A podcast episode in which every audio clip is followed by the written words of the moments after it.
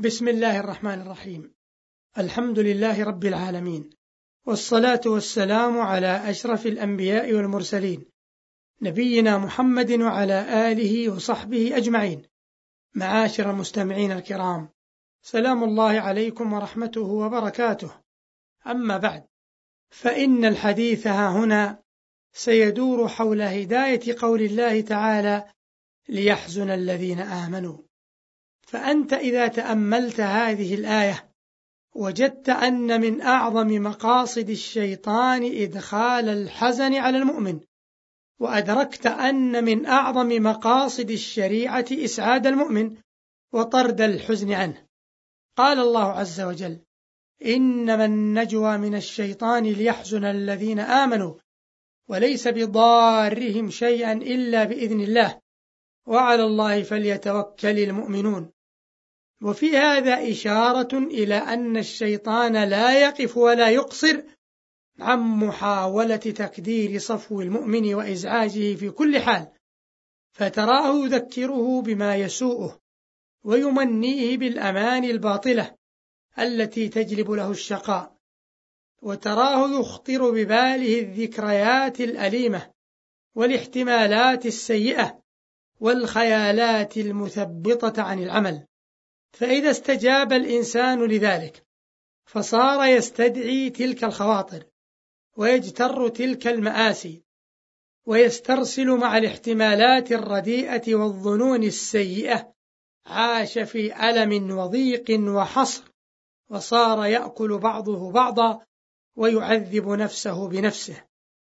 أما إذا قطع تلك الواردات ودرأها عن نفسه ما استطاع واشتغل بما يعنيه ونظر إلى الجوانب المشرقة في الحياة وفي سيرته واستعاذ من الشيطان ووساوسه كبرت نفسه وعلت همته وزاد نشاطه وإقباله على الجد وانشرح صدره وعظم إنتاجه. وهذا مما يفسر لنا سر النجاح عند بعض الناس وسر الإخفاق عند آخرين. فالنجاح يكمن في كون الناجحين يتوكلون على الله ويستحضرون أن كيد الشيطان ضعيف وأنه ليس بضارهم شيئا إلا بإذن الله. والإخفاق يكمن في كون المخفقين يسترسلون مع الأوهام ويدعون كيد الشيطان يستحوذ على أفكارهم ويأخذ بمجامع قلوبهم فيقعدهم عن العمل. ويفضي بهم إلى البطالة والكسل.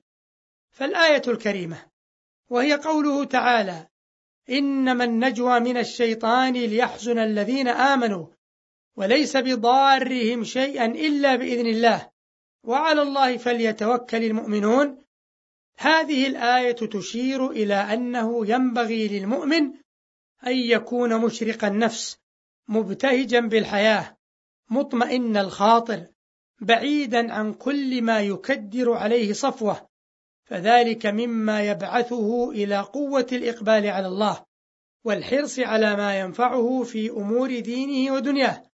ذلكم أن المبتهج بالحياة يزيده ابتهاجه قوة إلى قوة فيكون أقدر على الجد وحسن الإنتاج ومقابلة الصعاب من الرجل المنقبض الصدر الممتلئ بالهم والغم. والتجربة شاهد على أن المستبشرين الباسمين للحياة خير الناس صحة وأقدرهم على الجد والنشاط وأقربهم إلى النجاح والفلاح وأكثرهم سعادة واستفادة مما في أيديهم ولو كان قليلا. فالابتسام للحياة يضيئها ويعين على احتمال متاعبها. فالعمل الشاق العسير يخف حمله بالنفس المشرقة المتفائلة. لذا كان من النعم الكبرى على الإنسان أن يعتاد النظر إلى الجانب المشرق في الحياة لا المظلم منها وأن يمنح القدرة على السرور يستمتع به متى وجدت أسبابه. فإن لم تكن كذلك سعى سعيه في إيجادها. ويخطئ كثير من الناس حين يظن أن أسباب السرور كلها في الظروف الخارجية فيشترط ليسر مالا وبنين وصحة ونحو ذلك فالسرور في الحقيقة يعتمد على النفس أكثر مما يعتمد على الظروف الخارجية وفي الناس من يشقى في النعيم وفيهم من ينعم في الشقاء وفيهم من لا يستطيع التبسم بكل ماله. وفيهم من يبتسم دائما من أعماقه بأتفه ثمن وبلا ثمن.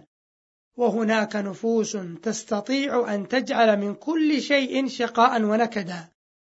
وهناك نفوس تستطيع أن توجد من كل شيء سعادة وأنسا وهناك من ينغص على نفسه وعلى من حوله من كلمة يسمعها أو يؤولها تأويلا سيئا أو من عمل تافه حدث له أو منه أو من مال خسرة أو من ربح كان ينتظره فلم يحدث أو نحو ذلك. فتراه بعد ذلك وقد اسودت الدنيا في نظره ثم هو يسودها على من حوله. وهؤلاء عندهم قدرة على المبالغة في الشر فيجعلون من الحبة قبة ومن البذرة شجرة وليس عندهم قدرة على الخير. فلا يفرحون بما أوتوا ولو كان كثيرا ولا ينعمون بما نالوا ولو كان عظيما. فالمبتسمون للحياة ليسوا أسعد الناس حالا لأنفسهم ومن حولهم فحسب بل هم مع ذلك أقدر على العمل وأكثر احتمالا للمسؤولية وأصلح لمواجهة الشدائد ومعالجة الصعاب وأجدر بالإتيان بعظائم الأمور التي تنفعهم وتنفع الناس. ولهذا إذا أراد الأدباء أن يبالغوا في الثناء على الممدوح ويبينوا عظم همته واستسهاله للصعاب وصفوه بأنه يبتسم في أحلك المواقف وأشدها خطرا قال أبو الطيب المتنبي يمدح سيف الدولة وقفت وما في الموت شك لواقف. كأنك في جفن الردى وهو نائم. تمر بك الأبطال كالما هزيمة ووجهك وضاح وثغرك باسم. ويقال إن أحكم بيت قالته العرب ولربما ابتسم الكريم من الأذى وفؤاده من حره يتأوه. فذو النفس الباسمة المشرقة يرى الصعاب فيلذ له التغلب عليها. ينظرها فيبتسم ويعالجها فيبتسم وينجح فيبتسم ويخفق فيبتسم. وذو النفس العابسة المتجهمة لا يرى صعابا فيوجدها وإذا رآها أكبرها واستصغر همته بجانبها فهرب منها وطفق يسب الدهر ويعاتب القدر ويتعلل بلو وإذا وإن. وهكذا معاشر المستمعين الكرام ترشد تلك الآية العظيمة وهي قوله تعالى ليحزن الذين آمنوا إلى تلك المعاني السامية الكفيلة بطرد الهم وجلب السعادة وتحمل المصاعب.